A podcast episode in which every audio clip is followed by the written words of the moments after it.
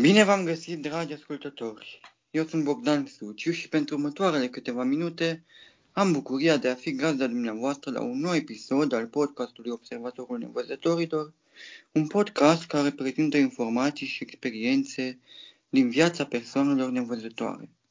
Înainte de a aborda subiectul episodului de astăzi, aș dori să vă vorbesc despre un feedback pe care l-am primit de la un ascultător în legătură cu ultimul episod pe care l-am publicat, cel despre educația în școlile de masă și în școlile speciale a persoanelor nevăzătoare. În prima parte a feedback-ului, ascultătorul nostru făcea câteva precizări în legătură cu acel moment din episod în care vorbeam despre tehnologia pentru nevăzători. Spuneam acolo că anumite programe cum sunt Microsoft Excel sau PowerPoint sau Access nu sunt accesibile. E bine, ascultătorul nostru, un nevăzător care are experiență în domeniul acesta al tehnologiei și al computerelor, vine și ne spune că ele sunt accesibile pentru nevăzători în diferite măsuri. Nu sunt total accesibile, dar fiecare dintre aceste programe este în diferite măsuri accesibil pentru nevăzători. Nu aș să vă dau mai multe detalii, dar dacă doriți să aflați mai multe legate de tehnologiile accesibile pentru nevăzători, vă sugerez să vizitați site-ul nevăzător.ro, un site administrat de un nevăzător. Și acolo puteți viziona episoade legate de tehnologie pentru nevăzători, episoade audio și puteți adresa de asemenea întrebări. Și de-a doua parte a feedback-ului este o recomandare pe care am primit-o, și anume să avem la un moment dat un episod cu o listă de resurse despre nevăzători. Resurse în care nevăzătorii au acces la diferite aspecte, la cărți, la tehnologie sau la alte lucruri de felul acesta. Vom avea un asemenea episod care cred că va fi de interes atât pentru ascultătorii nevăzători ai acestui podcast, cât și pentru cei văzători care vor dori să se documenteze cu privire la resursele la care are acces un nevăzător. Mulțumim pentru feedback, mulțumesc mult și orice alte observații, orice alte comentarii sunt binevenite și le puteți scrie pe adresa de e-mail observatorul nevăzătorilor gmail.com. Acestea fiind spuse, să trecem la episodul propriu-zis de astăzi. Astăzi discutăm despre experiența de a fi nevăzător din perspectiva unei persoane nevăzătoare tardiv, adică unei persoane care nu este nevăzătoare din naștere și care și-a pierdut vederea ulterior de-a lungul vieții. Pentru a discuta acest subiect, o avem alături de noi pe Irina Coșescu. Bună, Irina, bine ai venit și mulțumesc pentru că ai acceptat să facem acest prim interviu împreună.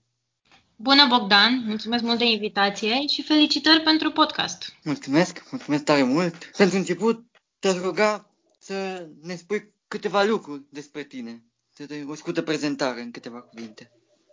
Am 31 de ani, sunt uh, din Brașov, fac parte din uh, echipa Asociației Bastonul Alb, o asociație din Brașov care susține incluziunea și integrarea persoanelor cu dizabilități vizuale printre persoanele tipice.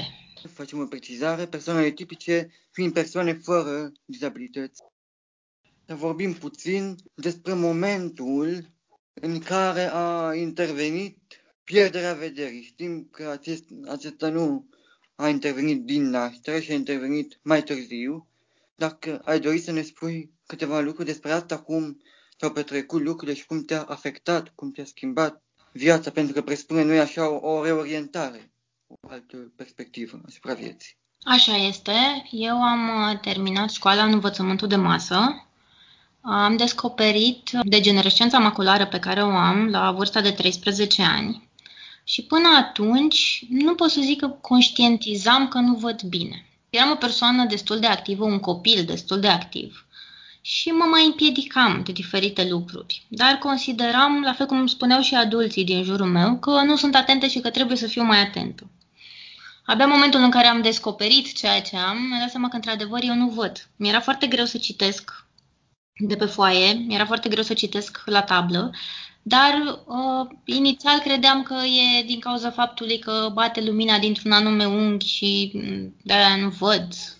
Până la urmă s-a dovedit uh, a nu fi lumina problema, ci retina mea. Treptat mi-am pierdut vederea, acum mai văd lumină și lucru cu contrast foarte, foarte puternic.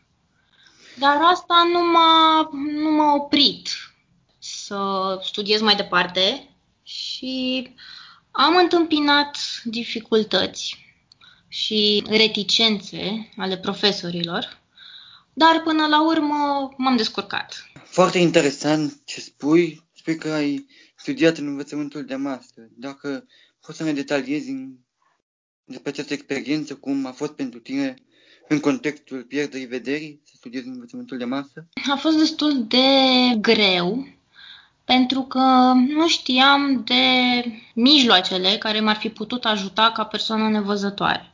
Nu știam că aș fi putut să folosesc calculatorul cu screen reader, nu știam că aș putea folosi la fel telefonul cu un program care să citească ceea ce este pe ecran. Și la școală mă ajutau colegii de bancă, colegele de bancă, când era vorba de citit de pe tablă, când era, dacă cumva ne împărțeau uh, profesorii hârtii pentru lucrări, pe care erau subiectele la fel, îmi citau uh, colegii de bancă.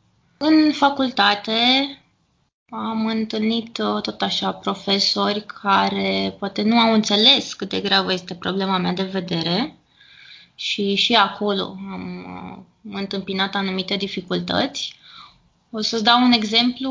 Am dat la un moment dat un examen parțial în care uh, subiectele erau grilă și erau proiectate în uh, sală, în sală acolo. Erau câte trei întrebări pe slide și urmă să fie cinci slide-uri, deci nu erau multe întrebări. Uh, l-am rugat pe profesor să încitească întrebările și mi-a spus că nu poate să facă asta pentru că el trebuie să-i supravegheze pe colegii mei și că ar trebui să vin în sesiune și să dau uh, subiect de sinteză, adică cumva diferit de colegii mei. Pe moment m-a demoralizat întâmplarea, dar uh, cu timpul m-a întărit. De ce facultate este vorba? Uh, facultatea de Inginerie Tehnologică, aici în Brașov. Și asta a fost cumva așa o nebunie că am ales să mă duc pe direcția asta, întrebând alți nevăzători, cu care ulterior am intrat în contact. Uh, mi s-a spus că nu mai știu alți nevăzători care să facă o facultate de inginerie tehnologică. A fost greu, pentru că trebuia să măresc la momentul respectiv, vedem mai bine ca acum, măream foarte, foarte mult totul. M-au ajutat părinții, acolo este vorba de foarte mult desen, desen tehnic și m-au ajutat uh, mult părinții cu pe foi foarte, foarte mari, cu marcare foarte groase și până la urmă am reușit. E extraordinar și faptul că, că nu ai renunțat, că puteai să zici, domne, nu mai văd, asta e, s-a terminat, dar tu ai ales, iată, să continui, să mergi mai departe pe drumul acesta cumva, și, cum ai spus, ai și reușit. Cumva am avut și um, avantajul uh, liceului în care am fost, pentru că cu toții, în clasa 12 vorbeam de facultate. Adică nu s-a pus problema de a nu merge la facultate. Și asta m-a ajutat mult. Adică am fost pur și simplu, era mersul firesc. Dar merge de la liceu la facultate și de a termina o facultate. Și după ce termina facultatea, care a fost următorul pas? Spun că a fost căutarea unui loc de muncă. Am încercat și asta. Am întâmpinat reticență din partea angajatorilor și aici tot așa îi înțeleg și pe ei, pentru că nu am mai întâlnit persoane nevăzătoare și nu au știut nici ei cum să se comporte, nu au știut că noi ne putem descurca și tocmai de aceea încercăm acum prin proiectele Asociației Bastonul Alb să ajungem în primul rând la oameni. Pentru că chiar dacă legea este în favoarea noastră, din păcate nu este aplicată așa cum ar trebui. Și oamenii nu știu în primul rând că existăm, că suntem și noi și că putem face lucruri. Vorbim despre proiectele Asociației Bastonul Alb te-aș ruga să ne povestiți mai multe despre un proiect foarte interesant, și și anume despre Cina pentru Neric, un proiect emblematic al asociației. Dacă ești de acord să îmi spui mai multe detalii despre această Cina pentru Neric? Este într-adevăr un proiect de suflet al meu. Anul acesta este al cincelea an în care s-a desfășurat. Anul ăsta a fost o ediție online. Dar facem asta din 2016, în medie câte trei ediții pe an. Și din cauza pandemiei am avut anul ăsta varianta online. Dar bineînțeles, cum se va putea, revenim în restaurant și le mulțumesc încă o dată celor de la Dins, Irish Pub, că au fost atât de deschiși. Noi când am ales să facem proiectul acesta, am fost împreună cu un coleg în diferite restaurante din Brașov, unde ne-am gândit că ar fi potrivit, pentru că cina se, se desfășoară 100% pentru neric și am întâlnit oameni reticenți cu întrebări de genul, da, păi cum o să mănânce lumea? Da, ospătarii mei ce o să facă? Pentru că la cina pentru Neric, noi nevăzătorii suntem ospătari. Și atunci cumva am zis ok, nu, vrem să căutăm niște oameni deschiși și am ajuns la cei de la DINS și le-am povestit așa în două cuvinte despre ce e vorba și răspunsul lor a fost așa foarte drăguț, au spus nu știu, nu înțeleg, dar facem. Și a fost super, am mm. zis, da, de oameni de genul ăsta avem nevoie. Și în două vorbe, așa, să explic cum se desfășoară evenimentul. În general este uh, într-o zi de duminică, alegem noi să se întâmple asta, la ora 6, când lumea își face rezervare la acest eveniment, la cină pentru neric. Acolo este întuneric, 100%. Noi luăm oamenii de la intrare, îi uh, ducem la mese, sunt niște reguli clare, îi rugăm frumos să nu se ridice, orice se întâmplă ne strigă pe noi ospătarii, fiecare masă va avea ospătarul ei, și la fel îi rugăm frumos să nu folosească surse de lumină, gen telefoane, smartwatch-uri sau orice altceva. Pentru că atunci nu este trăirea autentică. Oamenii sunt uh, destul de panicați, pot să spun, la început, până când se așează la masă și se obișnuiesc cu ideea. Dar sunt foarte, foarte simpatici, adică îi vezi așa cum uh, chiar tremură unii dintre ei. Dar uh, îi felicităm totuși pentru curaj. Au fost și persoane care nu au rezistat.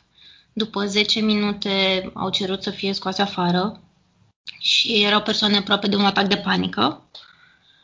Dar, slavă Domnului, nu s-a întâmplat nimic rău și la sfârșit, după aproximativ două ore, după ce ei aleg ce să mănânce, ce să bea, după ce își termină masa, își termină cina, aprindem lumina și încercăm să intrăm într-un dialog cu ei.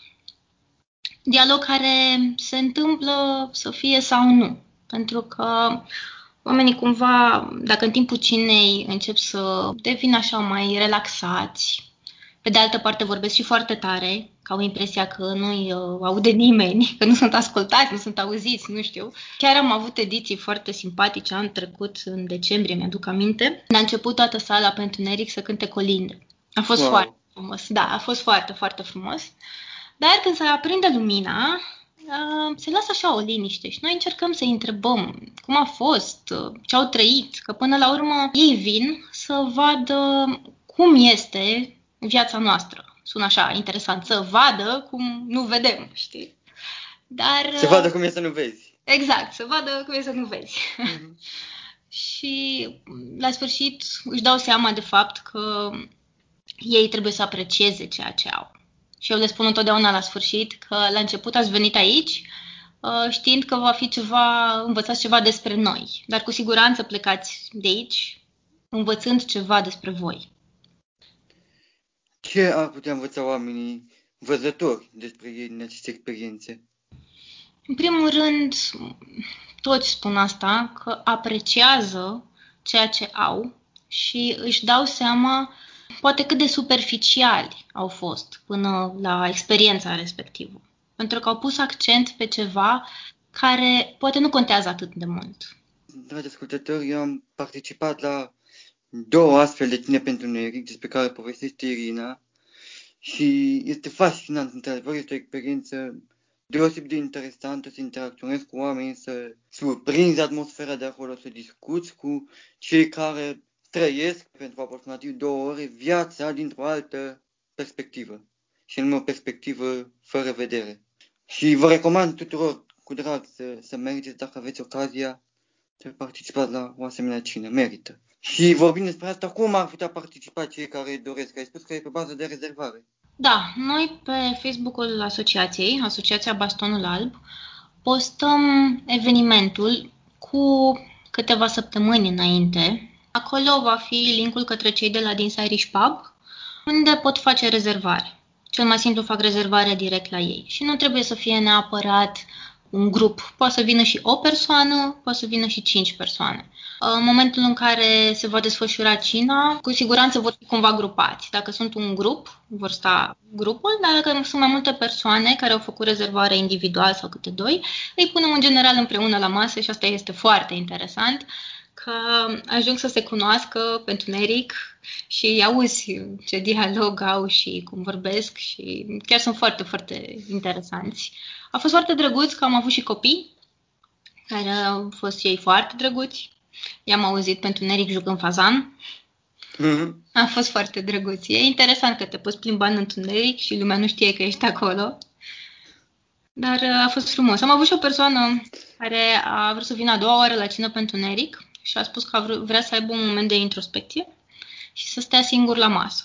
Și am spus cum să nu, dacă se poate, asta în funcție de uh, numărul persoanelor care participă la respectiva cină, dacă va rămâne o masă liberă, cu mare drag. Și a rămas o masă liberă, chiar o masă, o singură masă uh, a rămas liberă. Cum ți-a venit ideea acestei cine pentru neric? Pentru că cine pentru neric este un concept la nivel uh, internațional. Unde ai găsit, unde, cum s-a petrecut? De foarte mulți ani știu de Cina pentru Neric și am vorbit și cu colegii mei din asociație și ne-am tot propus să facem respectiva cină pentru Neric. Și imediat ce a luat ființă asociația, ne-am pus pe treabă. Am zis, gata, trebuie să facem asta și am făcut. Avem și noi cumva o notă personală, să zic așa. Avem niște răvașe scrise în brai pentru cei care participă la cină și dacă avem timp le citim, asta în funcție de câte persoane participă la cină. Dacă nu, în momentul în care se aprinde lumina, sunt scrise și în negru și ei pot să vadă mesajul. Le-am scris în brai să înțeleagă și ei cum uh, trăim noi experiența, de exemplu, de a merge la restaurant și, ok, ni se dă meniul, dar meniul nu este accesibil. Este destul de greu. Noi întotdeauna avem nevoie de cineva să ne citească meniul. Vorbind despre asta, cei de la Dins au fost foarte deschiși și ei sunt uh, primul restaurant din Brașov care au un meniu în brai, un meniu scris în brai, care chiar a fost folosit de persoane nevăzătoare care știau că găsesc un meniu scris în brai acolo. Mhm. Foarte frumos. Da, și încă o întrebare tot legat de subiectul acesta. Foarte interesant. A spus că ați avut și o cină pentru noi online. Cum se poate face așa ceva? A fost foarte interesant. Le-am propus oamenilor să se lege la ochi, să-și pregătească ei masa dinainte și să mănânce legați la ochi. Nu este aceeași uh, experiență ca cea din restaurant, în care deschizi ochii, dar tu nu vezi nimic. Mai sunt cine, apropo de asta, mai s-au mai organizat în România cine pentru neri, chiar în Brașov, dar uh, cu oameni legați la ochi. Nu este aceeași experiență, clar. Cea online, la fel, nu a fost aceeași experiență ca cea din restaurant, dar uh, am avut feedback-uri extraordinare. Chiar oameni și foarte dornici de o nouă experiență și au zis că de-abia așteptă să vină și la o cină pentru neric reală. A fost cumva un curaj în plus pentru cei care nu au avut curaj să vină la cină pentru neric. Și cumva erau în confortul casei lor. A fost uh, mult mai uh, ok pentru ei. Dar clar au zis că vor, acum au curajul să vină și la o cină în restaurant. Felicitări și succes să desfășoară cât mai multe astfel de cine și să se bucure cât mai mulți oameni de ele, pentru că este o experiență, cum spuneam, care chiar merită trăită. Da, mulțumim, mulțumim. Până acum au fost sute de oameni și așteptăm din ce în ce mai mulți, pentru că este mult mai important, totuși, să interacționezi direct cu omul și este foarte important ca oamenii să treacă pe cât posibil prin experiența prin care treci tu pentru a te înțelege mai bine sau poate doar pentru a te accepta. Da, aș mai vrea să mai abordăm un subiect. Tu ai spus că ai avut la un dat ocazia să participi la un proiect foarte interesant și anume o mobilitate Erasmus. Dacă vrei să ne povestești mai multe despre asta. Pentru că, precizăm, tu ai mers singură acolo și cred că e fascinant cum a petrecut. Da, așa e. A fost așa o provocare personală. Am vrut să mă duc undeva unde să nu cunosc pe nimeni și să văd ce se întâmplă. Am uh, fost într-un proiect de voluntariat prin programul Erasmus, care a durat un an de zile. Am fost în Norvegia.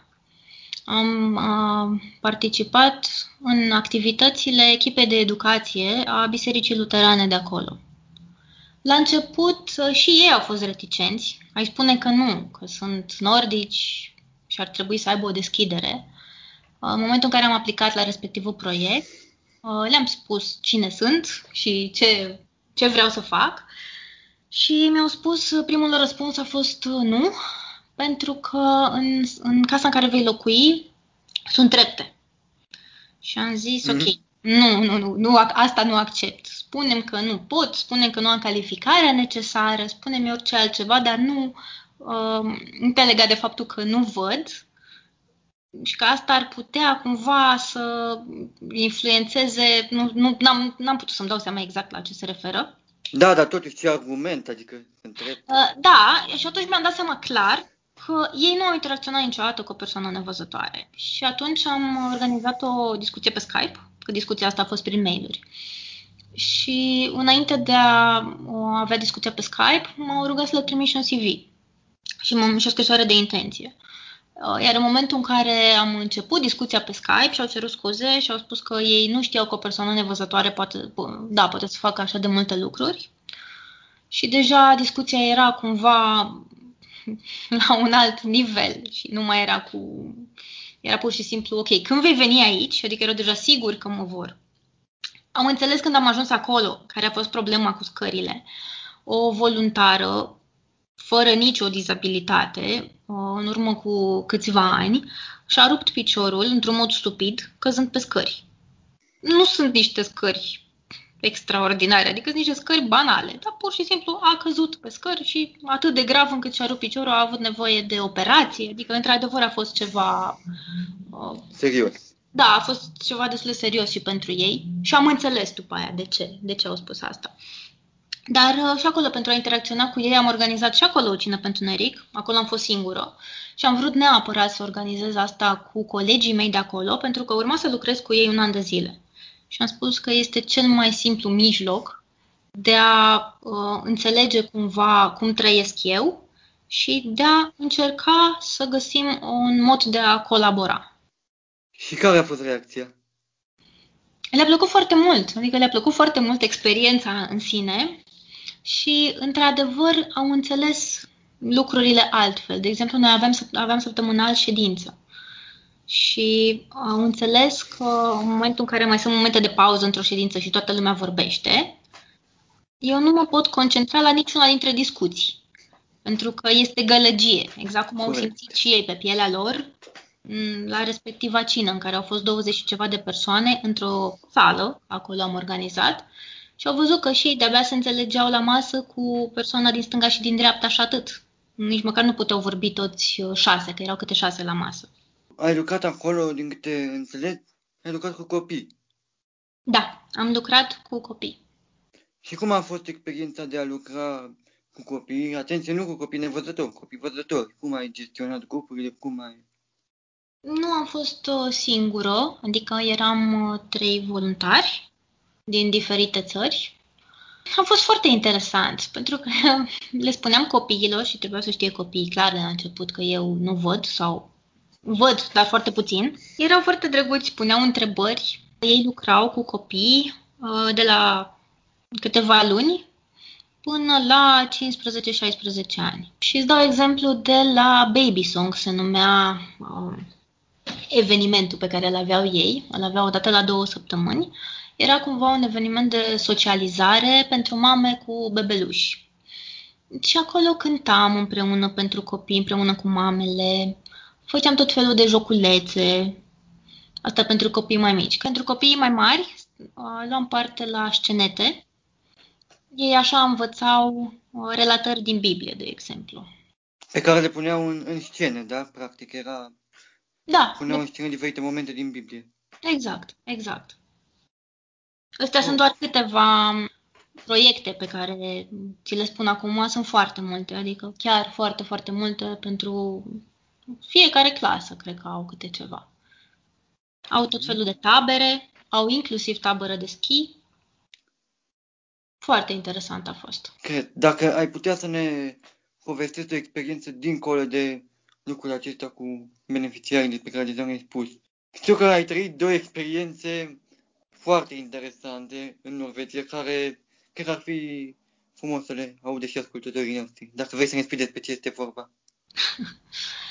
Da, cred că te referi la urcarea mea pe ghețar, nu? Da, exact. Și la baia făcută în ocean? Exact.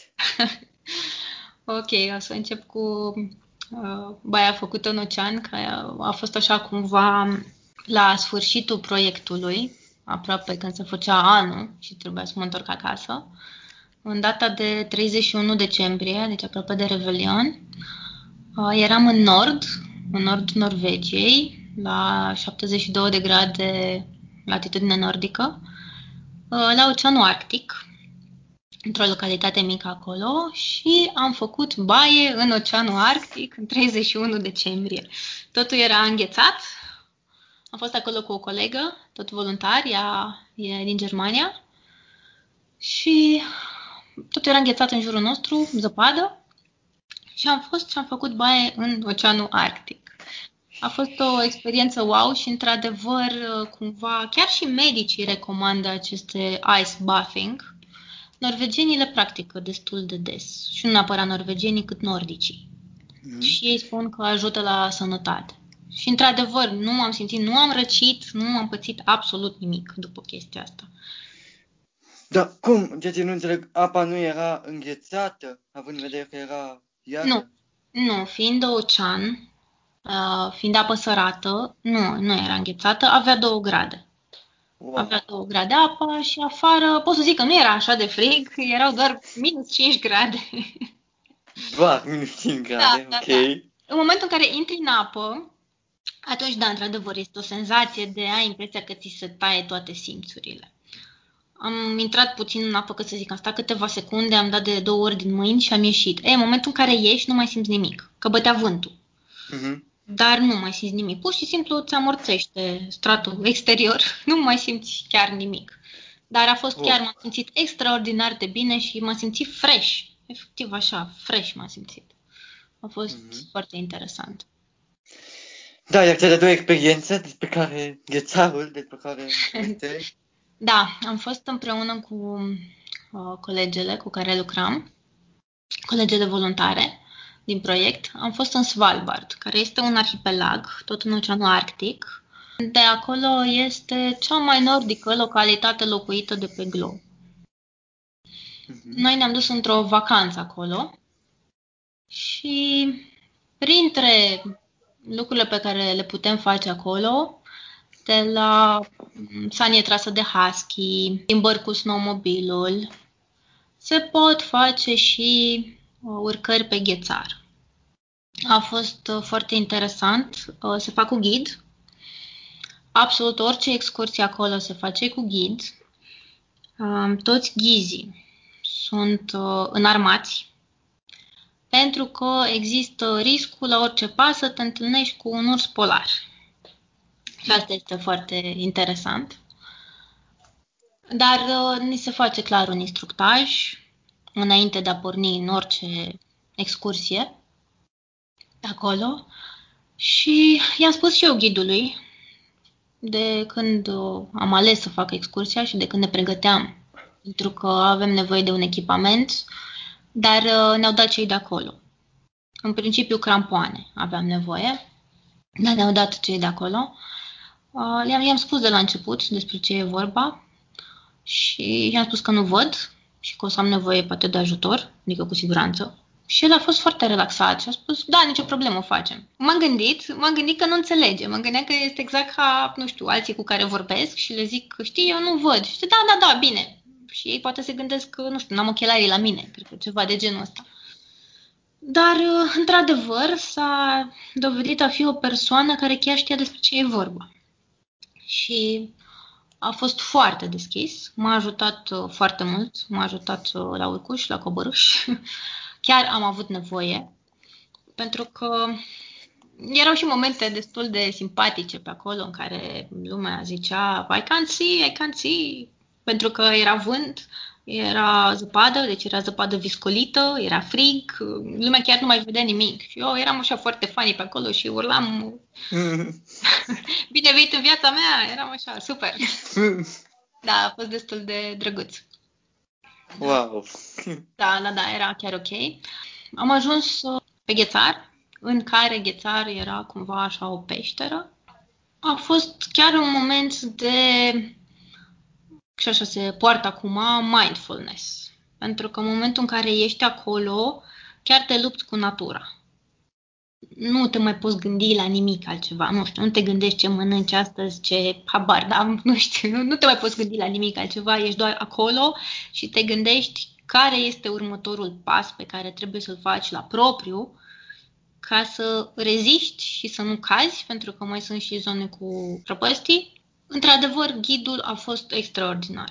Chiar a fost extraordinar și împreună cu el am hotărât să uh, scriem un articol, asta așa la coborâre, când stăteam, deja ne prietenisem și la coborâre am zis că trebuie să scriem un articol pentru că el era ghid de mulți ani acolo și a spus că el nu știe de vreo persoană nevăzătoare care să fiu urcat pe un ghețar în Svalbard și împreună am scris un articol care a apărut acolo în presa din Svalbard, după aia în presa din Norvegia, ulterior și în presa din România, despre mine fiind prima nevăzătoare care a urcat pe un ghețar.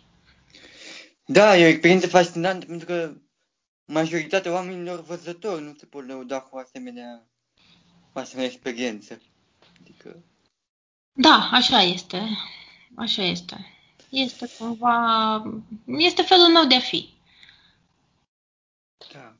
Da, frumos. Da, ne apropiem acum de sfârșitul interviului nostru. Dacă ai vrea să transmiți un mesaj către oamenii văzători, un mesaj despre nevăzători, ce crezi că ar fi bine să știe oamenii văzători despre noi, cei care nu vedem? Din punctul meu de vedere, ar trebui să înțeleagă că suntem la fel ca ei. Corect. Și un mesaj către nevăzători? Ar trebui să nu-și pună piedici și bariere singuri, din punctul meu de vedere. Adică, exact cum am spus și înainte, suntem la fel ca ceilalți, poate doar mijloacele prin care vom ajunge la același rezultat diferă. Da. Mulțumesc, mulțumesc mult, Irina, mulțumesc pentru prezență și mă bucur că am făcut acest interviu împreună. Mulțumesc încă o dată.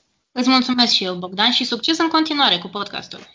Mulțumesc, mulțumesc mult. Dragi ascultători, episodul de astăzi al Observatorului Nevăzătorilor a ajuns la final. Eu vă mulțumesc pentru atenția acordată și aștept întrebările dumneavoastră, propunerile pe care le aveți la adresa de mail observatorul nevăzătorilor Toate cele bune!